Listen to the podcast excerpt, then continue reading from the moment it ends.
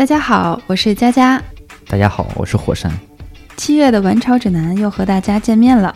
那最近看到了非常多的展览活动呢，也都陆续恢复了。因为前两天工信部刚刚不是宣布了取消通信行程卡上的这个星号嘛，然后感觉大家一下子就都活过来了，快熬出头了的那种感觉。对，今天第一次扫健康宝，发现健康宝，北京健康宝也都我也发现了新的风格了，好像是在告诉大家，哎，我们跟以前不一样了。对对对。所以七月的展览活动也是非常的精彩，但是也要提醒大家，摘星了也不代表就可以自由放飞了。如果有出行计划呢，也要提前打探好当地的防疫政策，然后并且做好防护。现在泡马特潮玩设计大赛进行到什么程度了？这个大赛呢是在六月三十号晚上十二点钟的时候报名已经截止了，我们最终收到了一千九百多部作品，快两千部了。好家伙！对，感受到了大家对创作其实是抱有很高的热情的。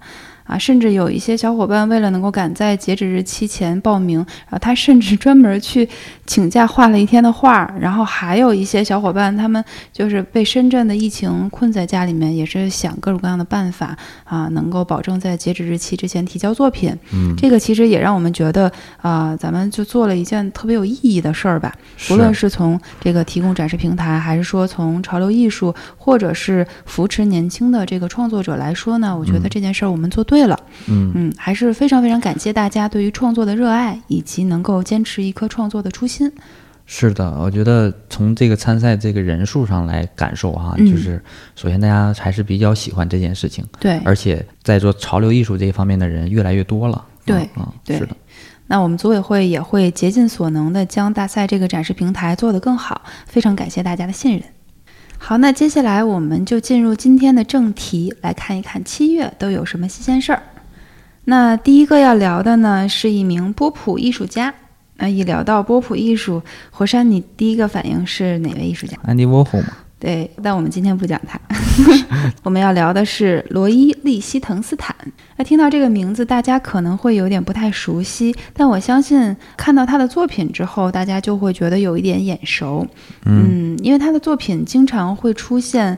呃，特别贴近生活的内容，比如说像逛超市啊，啊，像是会有家里的一些场景，比如客厅啊，还有他的非常著名的美国金发碧眼大美女，嗯，然后以及还会有很多六十年代的这种美国流行文化在里面。是我看他作品就感觉像是在看漫画一样，漫画风很很重。对，而且他这次展览的这个主题叫不止点点点，是吧？其实你要看他的作品，就能感受到波点的这种创作方式。嗯，一下想到另一个用波点来创作艺术家，就是草间弥生。对对对对对。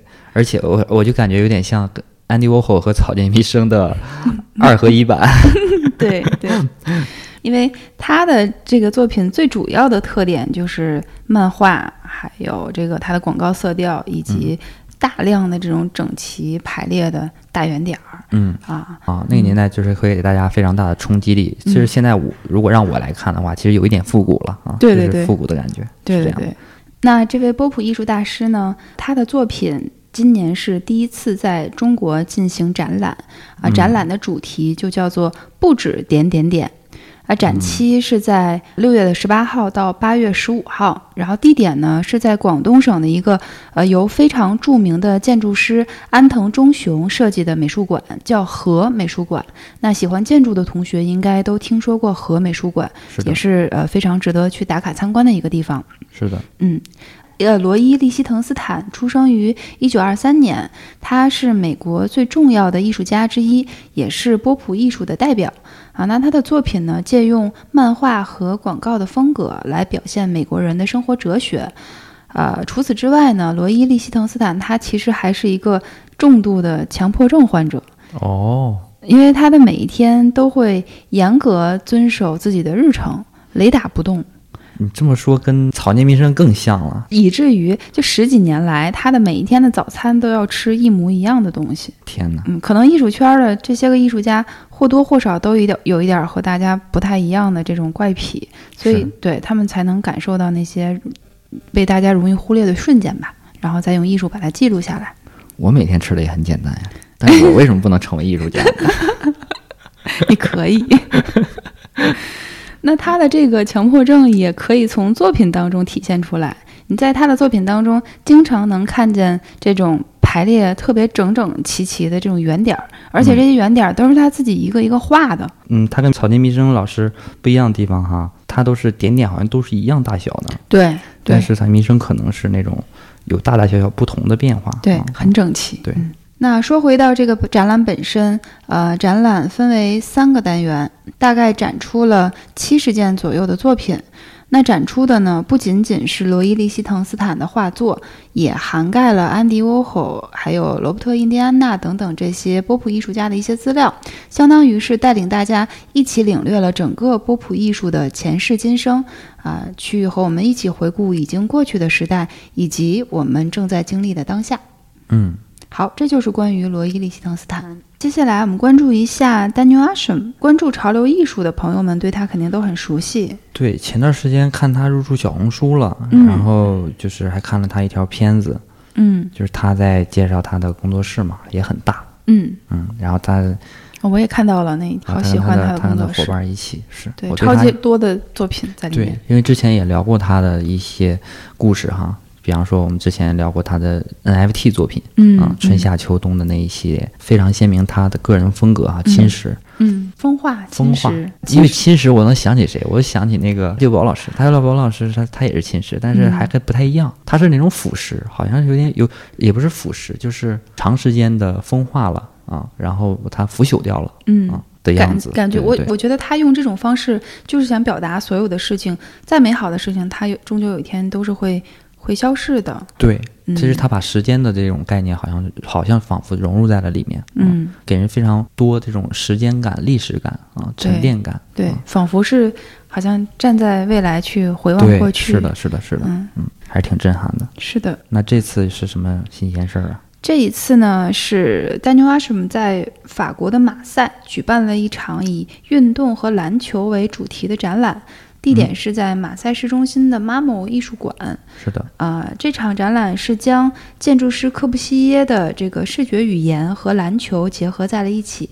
他们把科布西耶大楼的顶层改造成了一个艺术空间，然后融入了阿什姆的这种侵蚀艺术的风格。对，以前做的是那个皮卡丘，嗯，这次是篮球哈，对，把篮球做成侵蚀了。你知道他还做过保时捷，他做过相当多的。对他基本上把所有现实生活当中见过的物品都做成那种侵蚀。而且他做的那个保时捷居然还能开，是吗？是的，太想拥有了，脑洞太大了。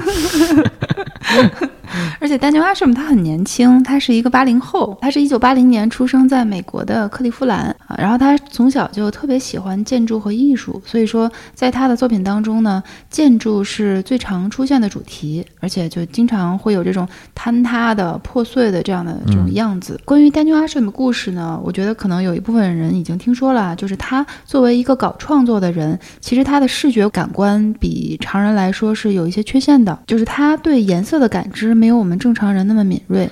对对对，我想起来了，所以说他的作品都是灰灰的，对，没有色彩的，是，就是和他的作品有一个非常协调的，因为时间会褪去所有的颜色啊。是的，这个评论真的是太经典了。对，这是他的嗯创作的独特性嘛。对，就是不完美也是可以成就伟大的艺术家的。你像贝多芬，他耳朵不会不太好使吗？也不妨碍人家写出命运和英雄，对吧？这么说，我是不是得该把我身上的什么什么特性和正常人的特性拿走一部分？我觉得你挺完美不要不要不要！完美的人干不出完美的事儿。那火山老师，你喜欢丹尼尔·阿什姆的哪部作品呢？春夏秋冬嘛。哎，他好像做过一个麻将，侵蚀的麻将，绿色的那个，那我特别喜欢。是挺多的，电话呀、手表呀，都做过。而且他做的侵蚀的那个部位都是用晶体啊，用这种矿石来做的，水晶很漂亮。对，这些材料它其实本来就很原始，然后再加上这种侵蚀风化的样子，嗯，就哎呀，太有美感了，我觉得。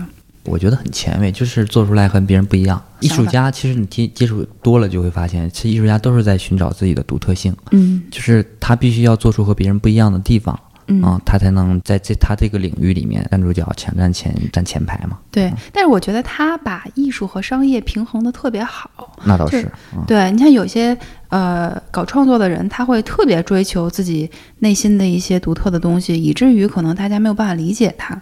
但是呢，像 Daniel Ashram，他之所以能够被潮流界这么的追捧，也是因为哎，大家看到了他作品的商业价值。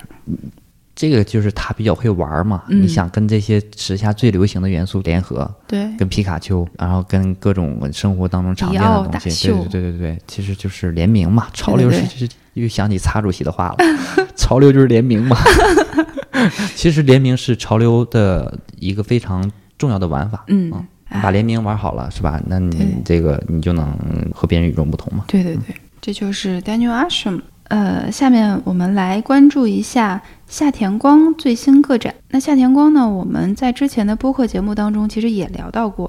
那他是我个人特别喜欢的一个艺术家。我最喜欢的是他画作当中的那个小孩儿的那种迷茫的、嗯空洞的眼神，而且而且他眼睛里面有星辰大海，你不觉得吗？对他的画，我从之前也聊过很多次哈，就是我也非常喜欢他把他创作的这种核心哈。就是都融入在我我认为啊，就是都融入在了这个角色的眼睛里，因为眼睛是人心灵的窗户嘛。你看到眼睛，其实仿佛在看到了他的心，嗯啊，看到他最核心的东西。对，而且我我觉得他作品对于这个话题的探讨是很很有深度的。比如说他对这种生命的探讨，然后对人类对死亡的这种这种探讨。对，虽然他是一个孩子的形象，但是你会发现他是长脚了。它两个有两个小脚，这个脚可能是恶魔的形象，是吧？也有可能它就不是一个人类。对，但是你看他的眼睛呢，又发现有闪烁的一些泪光也好，或者是一些他非常多的表现都在眼睛里嘛。嗯，又大大的眼睛又很萌，其实是一个非常强烈的反差。对，他自己也说哈，嗯，在二零二二年，世界似乎走上了一条动荡和绝望的道路。那我的作品始于我对当今社会的感受和思考。我创作的目的呢，是将社会的某种。视角可视化。如今，太多的信息掩盖了真相，让人们产生无助、空虚和绝望的感受。在这些时刻呢，我们不能停止寻求真理。对我来说，奋斗即是在内心空虚的时刻不断地质疑自己。我也看到有一些评论家在说，哈，说夏天光的作品通过将青春与成人的责任、可爱和恐怖、光明和黑暗的主题并列在了一起。每一件作品都是对人性多方面的探索。作品中的孩童们呢，所面临。的未来和命运也存在无数的可能性。艺术家将它描述为在一个尚未重生的世界中，幻想与现实相遇，过去与未来相遇，生命与死亡相遇。我觉得这句话总结特别好。你从那画中当中就是能看到这些东西。嗯，有生有有死，然后有过去有未来，有快乐也有痛苦，就是一个并列的关系，就把这个原本并列的两个元素给它放到融入到了一起。对，就他作品讨论的问题还是挺宏大的。对，有很多哲学方面的观点啊。就是我看到他这次展览还有一幅画，里面写着“色即是空，空即是色”啊。用用中国字写的。对，宗教色彩还挺挺浓厚的啊。你看，这也引用了他的一句话：“真相不会以特定的形式或真理存在，而一个人的思想与行为则会被社会环境所塑造。”好，说一下这个。展览信息吧，嗯，啊，展期是从六月二十五号到七月三十号，呃，画廊的地址呢是在这个美国的洛杉矶。一个叫 Corey Halford Gallery 的一个画廊，嗯啊，这个展览当中会有他很多新创作的作品，很多是呃基于疫情的这个大环境下创作的一些，以及他对一些社会问题的探讨。其实我看他作品哈，和我们一会儿要聊到的曾建勇的作品其实有一点点像。嗯嗯，待会儿聊到那儿再说。好，先先留个悬念。对。好，接下来给大家介绍一位来自中国的艺术家李继开老师的最新个展，叫《流萤点火》啊。这个展览呢是在北京画廊周期间举办的，由鲁明军担任策展人，欧阳昆仑担任空间设计师啊。展览囊括了李继开近两年的绘画作品以及一些早期的重要的代表作。那李继开呢，他是一个七零后的艺术家。啊，他九九年的时候毕业于川美的油画系，嗯，他曾经被被称为是呃七零后绘画与新卡通一代的代表人物，因为他的画作当中经常会出现这种小孩儿的意象，嗯，以及还有一些呃很有代表性的这个蘑菇，对，还有帐篷也是经常能够见到的这种形象。对，把蘑菇当帐篷是吧？对对对，一看见蘑菇就想起来李继开。一提蘑菇，我又想起另外一个人，音乐，他也是脚跟蘑菇。对，脚跟蘑菇，就他们认为就是蘑菇，它属于真菌是吧？对啊，感觉它是这个世界上最有灵性的植物。可能就在画家的眼中啊，蘑菇可以为这种他内心当中这个小小的灵魂提供一个收容所啊，庇护自己内心灵魂的成长。但他是不是把自己想象成蚂蚁了？那应该还是一个少年吧。哦，在画面当中不断的会出现一个小男孩的形象，那个小男孩其实就是李继开自己。哦，嗯，所以说他的画作也是展现了他人生当中的这个另外一面的一个状态吧。嗯嗯，因为他从两千年左右毕业的时候呢，就开始画这个小男孩了。现在二十多年过去了，他从二十多岁的少年变成了一个四十多岁的。呃，依然有老师。现在他好像是在博士毕业以后在从教，对对对，在从教。嗯，而且除了绘画，李继开他还非常爱写诗。嗯嗯，因为他认为文字能够比较准确的描述这种抽象的状态。嗯，又让我想起另外一个人，联想太丰富了。是因为一会儿可能要聊艺术家朗哈，朗他也是本身他最早也是喜喜欢写文字，嗯嗯，然后后来慢慢的发现画画也能表达他内心的一些想法，他的文笔也是很好的。一会儿聊。好，那李继开老师这次北京的展览呢，是呃自偏锋画廊代理李继开之后的首次个展。展览中展出的作品大多也是呃源自于武汉的疫情之后完成的啊。展览中的形象呃有我们熟悉的蘑菇啊，然后少年啊，还有还有一些像是流萤啊，还有建筑物以及漂浮的地球等等这些的元素啊。而且在北京啊，大家可以去看一看。展期是到七月二十四号。好，那接下来我们关注一下刚刚在香港举办的潮流玩具展会 Toy Soul 二零二二。那对于 Toy Soul 呢，这个潮玩圈的朋友们，呃，很熟悉了。相信有机会到现场的朋友们，一定收获了很多的战利品。然后今年的这个 Toy Show 展的规模不是特别的大，但是它很精致，一共有三十来个展商，呃，也是有我们很熟悉的一些。呃，玩具厂牌像是 How to Work、Big Boys Toy，还有 Soap Studio、陋室五月等等这些玩具厂牌。呃，哦，还有 Zuan 派啊。对，嗯，我特别喜欢这个品牌。说到 to Work 呢，然后他们这次展览当中展出了一件非常重磅的联名合作款。呃，我们在节目录制的时候应该是还没有上市的，就是 Zimomo 和 Vans 的联名款。啊，这是一个呃非常酷的一个黑色的吉某某，他在踩着滑板的一个形象，很酷哎。对我，我看到第一眼就觉得我非常想拥有它。吉某某越来越潮了啊。嗯，但这个联名它是香港限定的，只在香港的某一个门店发售。哦。嗯，比较遗憾的是，因为疫情管控的原因，我们呢没能如愿以偿的举办 PDS，但是也依然能够很开心看到大家对潮玩一如既往的热情。是的，嗯。好，那接下来为大家带来泡泡玛特的一个非常重磅的联名，就是即将在七月发售的 Skull Panda 与 Rose Only 的联名。哇哦，让我们的听众有福了哈！对，这次是在博客第一次对外公开这条消息，好像。嗯，Rose Only 就是试问哪个女孩子能拒绝 Rose Only？是因为她一生只珍藏一束花。对，那这个联名作品的名称叫做“爱无畏”系列，其实跟斯高潘达的这个给人的感觉是一样的哈，就是它也是一个宇宙生命体，因此它也在不断的探索哈。也是给人一种特别无畏的感觉，嗯，可以出现在任何的角落。啊，那聊到 Skull Panda 呢？我们今年四月份的时候刚刚推出了一款 Skull Panda 百分之一千 Mega 珍藏系列。嗯嗯，早在去年的时候，泡玛特的呃就推出了 Mega 产品线，定位在高端收藏及潮玩。然后当时首发的产品是基于艺术家 Kenny 创作的 Space Molly 的形象，叫地球女儿。那到了今年四月份呢，Mega 产品线又重新增加了重量级的新成员，也就是大家这个备受欢迎的 Skull Panda 和 Demo。Demo 是的。二零二二年，Skull Panda 的整个的创作都会围绕着关系这个主题来展开。所以说，它的第一款 Mega 百分之一千就提出了融的这个概念，融就是融合的融，融呢就意味着物理距离上的关系它会更进一步。然后融的这款产品，它采用了这种呃流动泼墨的设计，它用不规则的流体形状来体现关系的靠近或者远离。嗯，然后它的头部后面呢有一个三 D 雕刻的画面，两个人融在一起了嘛，对，是吧？然后嗯，它整体的给人的感觉有一点水墨的感觉，对对对，色调是比较偏冷色的。然后他的创作者熊喵在创作这个作品的时候，呃，初衷就是希望大家能够在挣扎秩序当中能够找到自我，构筑自我，并且最终能够实现和自我的和解。那说回到这次和 Rose Only 的联名，啊，也一定会有令我们非常惊喜的设计，我们可以稍微期待一下。对，这次联名看着这个作品还是很震撼的。是的，送给闺蜜或者是另一半都是满分的礼物。对呀，这不是又增添了一个送媳妇儿、送老婆、送女朋友的一个选择吗？对，以前送玫瑰花是吧？现在直接送高攀达。对，Rose Only 联名。是的。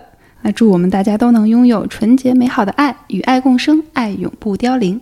那接下来为大家分享一款我们在六月十九号的时候发售的一款艺术雕塑，呃，也是大家非常喜欢的 Hirono 小野的一款艺术雕塑，叫做粉鸟。这个粉鸟好像在嗯狼的那个第一次个展上展出过，展出过。对对，去年十月份的时候在松美术馆。对，嗯。当时是作为一个展品出现的，现在把它产品化了，然后作为一个艺术雕塑，啊，限量是二十体，然后高大概六十厘米左右。对，这个限这个数量是非常非常少了。对，已经售罄了。它这款雕塑是由树脂材质打造的。那这款雕塑的样子呢，是小野戴着粉红色的帽子，然后还有一个金色的嘴巴，像是一个。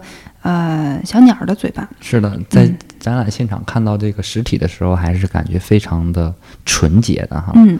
因为它这个肤色给人感觉就是特别像小婴儿小婴儿一样的，对对对。然后包括他的眼睛也是红色的，对。通常情况下看到红色的眼睛会给人一种邪恶或者是可怕的感觉，但是这款雕塑当中红色的眼睛看起来就特别和谐，对，很纯净、很纯洁的感觉。嗯，呃，说到这里呢，给大家透露一下，艺术家朗会在上海举办一场第二场个展，是的，在七月的下旬，对。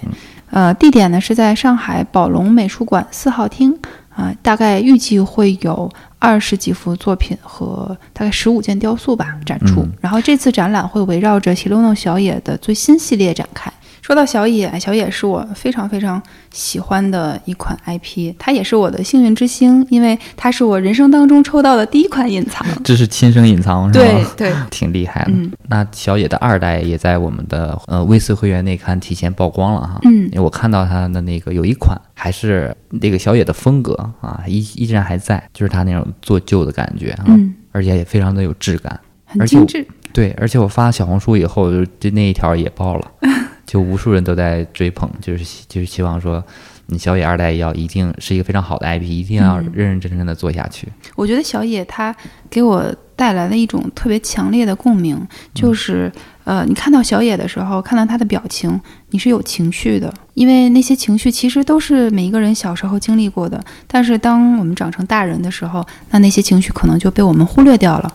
那这些情绪可能被艺术家朗记录下来，然后捕捉到了，然后通过小野再展现给大家。对，嗯，他自己也说嘛，身体会衰老，时间会走掉，只有那些不经意的瞬间的情绪，才是他人的本质，才是永恒的，才是人的本质。对对。那通过小野的眼睛呢，每个人也能够看到那个曾经被忽略的小小的自己，告诉我们那些与生俱来的情绪情绪才是最真实的。比如说，像是一些。啊，像纯真，像自由，像是呃懦弱、悲伤，还有喜悦，这些都是很真实的情绪。情绪之作，哈，嗯。但是之前我不知道你们听没听狼之前来我们的博客做客哈，他自己也在说，其实小野他丧可能多一些，但是丧每个人都会有嘛。对。但是你你会因为不各种各样的嗯事情，各种各样的原因，才导致你会丧。嗯。他就是在。描述我们每一个人，其实每个人都看到他，都会有非常强烈的代入感。对，因为他很真实。对，情绪感很强。嗯，而且刚才为什么我说李继开，嗯，他特别喜欢写文字，那狼也是这样的。他之前来我们播客的时候也说，他自己最开始也是在大学期间，他一直在想写几个叫诗诗集，然后后来发现，嗯，画画也是一个表达的出口。然后他没没想到，哎，画的可以画的很好。当你看朗的画作的时候，一定要配着他的文字一起去看。所以他不是一个从一开始就立志当一个。画家的，对他最开始肯定是想当作家，但他还是一个很棒的创作者。对，是的，艺术是相通的嘛。对对对对，顺着小野的雕塑，我们接下来跟大家再介绍几款 In the Flow 发售的这个雕塑哈。一款是 In the Flow 和 Andworth 合作的 Muse by Ashley Wood 艺术雕塑，我不知道你看没看那个雕像哈，其实是一个跪坐的女郎，对，跪坐的女郎，然后。非常的 sexy 哈，我也拿到它那个样品，这个产品的那个短视频是我拍的嘛？你拿起来它的时候，就会仿佛拿起了一个捧起了一个真的女郎一样，就它有点像玉一样的那种质感。嗯。然后当你把光线打上去的时候，就会你发现它嗯表面非常光滑嘛。然后它下面还有一个毯子，还挺好的。然后毛茸茸的，就是一个女郎跪在跪坐在毯子上嘛。嗯。上一期节目我们也是和 Andworth 的 Ashley Wood 嗯来我们的播客节目做客。啊，给大家说一下，阿什利老师的中文配音就是由我们火山老师来担任的。对，就是我，我也是在那一次帮他呃做翻译，就是做做配音的过程当中，其实能感觉到阿什利伍德其实也是非常强烈的那种表达的欲望特别强烈的人哈。上次他节目还不敢透露呢，主持人问他有没有什么合作可以向大家透露的，然后他还不敢说。紧接着我们这次就提就已经发售了哈。就是这款，对，就是这款 Muse 和 Pomade 合作的。在上期播客里面，他还说他是做设计的嘛。你从设计，从你脑子里有一个创意、有个想法，但是到真正落地还是非常难的，因为中间有非常多的想法，你可能真实现实生活当中实现不了。对，嗯，你只有真正去尝试，才知道这个过程有多么的艰辛。对，而且可能对于艺术创作者来说吧，你的想法可能是天马行空的，但是真正你。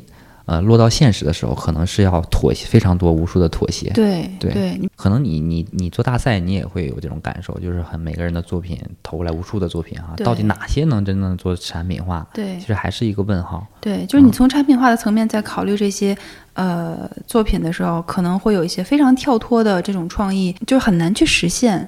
对对对。但是我觉得这也是我们需要突破的地方。对，是的。而且我记得上次嗯帮他翻译有句话。特别打动我，就是他也说，很多艺术家都说，一切只关乎生死。他就会把人做选择、做事情的高度拔得非常非常高。就是说，你做就要做好，如果说做不好，就干脆就不做，因为比死了都难受那种。明白了。嗯，我原来以为他一路开挂的人生，可能也会有一些运气的成分，但是现在看来，他真的是实至名归。对，就是可能比较追求极致吧。嗯。所以感觉能成为就是被大家瞩目的人，还是有他自己不一样的地方。对，OK，那我们还有一个要跟大家分享的故事哈，也是和 In the Flow 合作的一位艺术家，叫勺子。我第一次看他照片的时候哈，没见过面嘛，以为他是有点像在道上混的，你知道吗？有点嘻哈是吗？对，因为他戴着那个小眼镜，然后眼睛也很小，然后肤色又不是那么白净哈，然后也是剃着一个。寸头，嗯，后来我们去有一次去拍《你好朋友》，就拍到他了。然后我们就去他的工作室，一接触才发现他其实内心是一个非常可爱的人，一个大男孩的那种感觉啊。因为他也自己也在跟我们讲，其实他他做这些事情，包括他的画也是，他就是想逗大家开心。就他跟我们讲，他说他哪怕他是画的起初，他是一个非常负面的情绪，可能非常恶劣的情绪，非常恐怖的情绪，但是画着画着。他就会把它转换一种形式，最后变成好正面的形象，就是他会把这种负面的情绪给对冲掉，嗯，就是他会用一种诙谐幽默的方式，或者是无奈的方式去表达，他不是直接的去描述描写这件事情，他的这种情绪的表达是非常复杂的，嗯，甚至他把他的情绪把它具象化了，包括我们在他画里面会经常看到一个形象叫鸟人，站着是一个人，对，站着是一个鸟，对，你知道这个鸟人他。据他自己说，他的这个创意是来自于他在德国求学的一段经历。对，然后他那个时候是在汉堡那个港口城市。对对，汉堡有很多海鸥。啊啊，他看到海鸥在天上飞，然后当时他内心其实是处于一种非常倦怠和焦虑。突然间看到了海鸥在天上飞翔，非常的自由，非常的放松啊。然后呢，他这个作品主题也就是别卷了，放松点儿。对，就是他发现那个海鸥呢，横着从他的面前飞过去。哎，那个海鸥，你知道它张开翅膀以后像是一个大字形，然后它可能那那一瞬间就感觉好像像一个人飞过去了，就感觉哎，这不为什么会有这样的人这么自由在世界上这么飞哈，那么翱翔自由的那种感觉，而且还很放松，就是他只要那么趴着，就那么飘着就可以就可以了，对。我就是躺平就可以，我也很快乐。他把情绪具象化以后，就发现他描述的事物不是那种单一的情绪了，就是很复杂的情绪。比方说喜怒无常啊，比方说放空啊，痛并快乐着。嗯啊，你你看他有一幅画，就是一个胸口插了一把刀，然后呢，另一只手在比耶。嗯啊。他是认可这种痛苦的存在的，对，这就是痛并快乐着。就是我觉得他厉害的之处哈，一个是他能把这种情绪，就是你能感受但是看不见摸不着的摸不到的东西，把它具象化成一个形象，嗯啊，这是他的第一个能力。第二个是他善于把这些不管是好的也好，不好的也好，他喜欢用幽默诙谐的方式去表述，他能够让你看得懂。对，不是那种特别难懂的话，但你看到的画也是，就是色彩非常的鲜明，用平涂的方式，然后用特别大面积的色块去铺嘛。就是他表现的不是单一的情绪了，啊，是复是这种比较复杂，就是你看这画可能有一点点纠结，有一点点不理解，就是你拐一两个弯，可能就能 get 到他的点，嗯，对，就挺厉害的。你知道勺子还出过绘本，他那个绘本叫做《爱莫能助》，有一段时间了，这个出版了，是吧？对，我觉得他很厉害的一点就在于说，嗯，他作品里面表达的情绪虽然是可能会有一些，就出发点是负面的，但是呢，他不会。站在一个制高点去告诉你，哎，你要战胜他，或者是你不要怕他，他就像一个倾听者一样，他坐下来就跟你平起平坐的，他去他去听听你内心的痛苦，嗯，然后告诉你这个东西怎么去化解。是的，嗯，他也是希望说，哎，我用这种嗯情绪化的表达去和观众建立联系，这样的话，他希望说，哎，每个观众看到他都会有一种连接嘛。对，大家很容易接受。对我还是很喜欢他的作品《鸟人》。然后呢，这次他跟伊南弗洛合作的也是一个雕像，插在云上，可能在掠过一朵云的那一瞬间啊，把它取下来了。嗯啊，他站着呢，就是一个人，可以在那个那朵云上插着，然后就是横着嘛，感觉他在好像在飞，嗯，还挺好玩的。希望大家在看到鸟人的时候能够想起他，对，放松放松下来，对，放松一点。还有一个点，我其实在现场其实跟他聊的时候，有一点感触还挺深的。就以前我们做这种艺术家采访的节目哈，我总是不管是艺术家也好，还是普通人也好，还是是其他被访者，我都喜欢刨根问底儿，你知道吧？我都喜欢问他们啊，为什么？为什么？为什么？为什么？为什么？但是勺子他那天讲给我哈，就说不要轻易的给作品下定义。嗯嗯，就是你的画，嗯，每个人看到的感受都不一样。就像有一句话讲的是，一千个人眼中有一千个哈姆雷特嘛。就是每个人的感受是不一样的，他能想起的连接也是不一样的。那如果你给这幅画下了定义，其实就把他这幅画的生命力给框死了。你可能你与一小部分人能够产生共鸣，没法与更多的人产生共鸣。就他坚信自己的作品生命力非常的丰富啊，他能跟无数的人建立连接。但是还有一部分艺术家可能就是想告诉大家，我我我我就是我，我要我就是我，这就是我想表达的。我想表达的是什么，它就是什么。不是你们你们想象的那个样子，所以我觉得可能这一世界艺术家分两类，一类是要告诉大家我是谁，嗯，一类是让大家告诉我我是谁，嗯。啊，这个总结的太好了，还挺有意思的感觉，这个人。挺好玩的。他那个画室隔着能有呃五十厘米的空间，就是一个精神通州区精神病院，你知道吗？他隔着那个窗户看，就能够经常看到里面有一些病人在里面跑圈儿。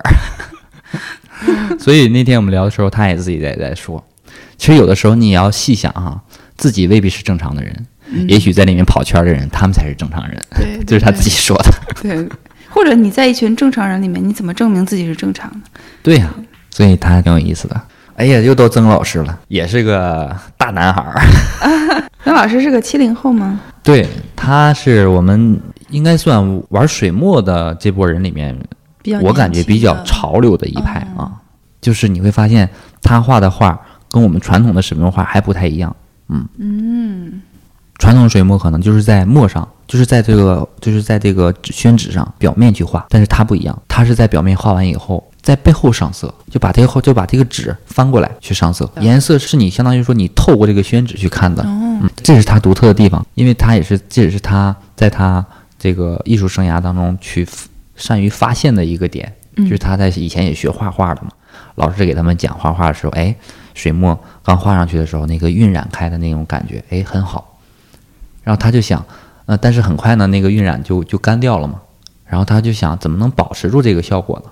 然后他就自己开发自己的方法，他他选了很多很多材料，很多很多的纸，然后他好像最后发现有一种叫云龙皮纸的这种材质，啊，能实现他的这种技法，就是在正面他可能把这个轮廓呀画好，细节呀什么画好，但是上颜色的时候呢，把纸反过来，在背面呢喷上水，然后呢上颜色，它就会晕开嘛，再把纸翻过来的时候，透过那些轮廓。背后那个颜色就会显现出来了，对，就你会发现很奇妙，啊，就我们当现场我们也感受了一下，哎，真的很有意思，就跟你你画画不太一样，给我的感受是有一些未知感。比方你写字，你脑子里想的什么样，你可能写的就是什么样。你相当于说你把这画反过来以后，你上去上上上颜色，哎，你不知道它真正的晕开什么样，对，可能不太容易控制。嗯，哎，你反过来再一看，哎，很好，就可能给你的感觉很很不一样。那他作品的主题经常会。是一些什么样的题材呢？我了解到的啊，他最早被大家所熟知的作品就是他那个大队长嘛。那个大队长就是也是一个孩子的画像，但是这个孩子呢，好像是受了一些那个，他他就是特别特别板着，特别特别端庄立正的那个姿态。嗯，其实源于他的一个亲身经历。嗯嗯，是什么经历？就是他的小孩嘛，他小孩就是就是在学校可能被老师管得太严了，知道吧？然后呢，一到考试的时候，就整个人僵住了。嗯，就不会动了，就可能对他的这个印象非常深。为什么是黑色的呢？这就是他想表现的呀。就所以说，这个为什么刚才我说夏天光让我跟他有这种产生联想啊？就是。他们都是在画面里面表现正反两个事物，就是孩子可能是纯洁的，但是你会发现这个孩子是一个受伤的心灵。这个眼神背后有对眼神背后有心酸过的故事。夏天光的也是一样，虽然说他是一个也是一个孩子的形象，但是你会在在他的画面当中，孩子象征着希望，象征着生命，象征着那个起源嘛。但是你会再发现他选后选的那个颜色是那种大红色、血红色，感觉就像在遭受痛苦一样。对，然后他眼睛里面又有那种关乎生死的那种描写哈，其实你会发现他把事物的正反两面都呈现在里面，而且你会发现曾建勇的话也是一样的。那这次和伊能弗洛合作的这个作品叫《头号人物侠客》，嗯，当你了解到这背后的故事以后，你再拿起这个雕像的时候，可能会有一会有不一样，你会发现他他也是一个嗯小男孩，但是立正着，很僵，对，很僵。然后呢，他那那个披风呢又很小。对啊，又不是那种大披风哈，而且不完整，下面是破破烂烂的。对，然后他戴着一个眼罩，嗯，是一个蝙蝠侠的眼罩哈，就假装自己是 cosplay。对，是蝙蝠侠。嗯，所以所以这种复杂性可能会嗯让你对曾建我好像看懂了这个，是吧？他的眼神。哎，我不知道曾老师是不是这么想的啊？反正我是这么感受、感觉的。对，我是这么解读的。当然，曾老师本人还有他老婆也两位艺术家眷侣，嗯，也都是非常和蔼可亲的两个人。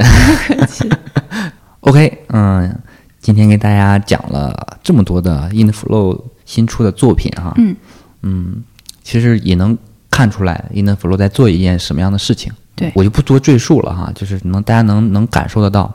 他们合作的艺术家都是风格特别独特的，而且有自己的表述的，跟潮流相关的艺术家。欢迎大家关注 Inner Flow。对，未来呢，Inner Flow 也会发售更多的这个艺术家的作品。以后看不懂那个这些雕像的啊，听我们播客，我来给你解读分析。因为这些艺术家基本我都要去跟他们聊个遍。对，火山老师是最专业的。好，那我们七月的晚潮指南可能到这就要结束了。今天呢，也和大家分享了很多的展览活动啊。近期这个疫情可能都对放开了，对对对，据说下半年这个展览要爆发了哈。对对，感受到了这个夏季的活力。嗯嗯，好，那这一期的晚潮指南就到这里结束了，谢谢大家的收听，感谢，我们下一次再见，拜拜，拜拜。